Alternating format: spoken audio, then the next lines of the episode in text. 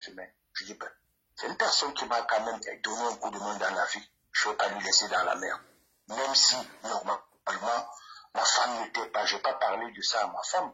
Je me disais deux semaines, je vais arranger, et puis bon, ça sera tout.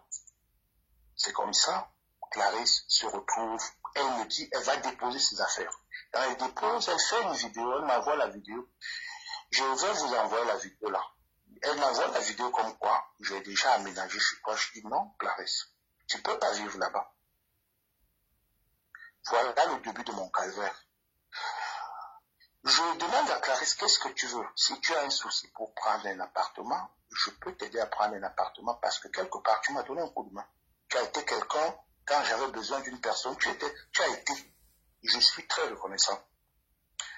Donc, je cause avec son grand frère. Son grand frère me dit, bah, écoute, qu'est-ce que tu veux? Essaie de causer avec lui, va te dire ce que tu, ce qu'elle veut.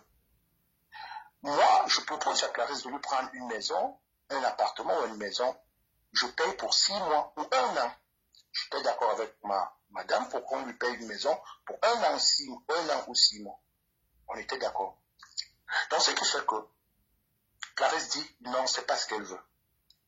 Je suis confronté au Clarisse me dit, soit je lui donne 3 millions, soit je reconnais ses deux enfants, soit je les pose. Alors, euh, elle, me, elle me dit, euh, l'histoire de 3 millions, elle me le dit euh, par l'intermédiaire de son grand frère. Je dis à son grand frère Frédolin, tu ne peux pas permettre que Clarisse me parle de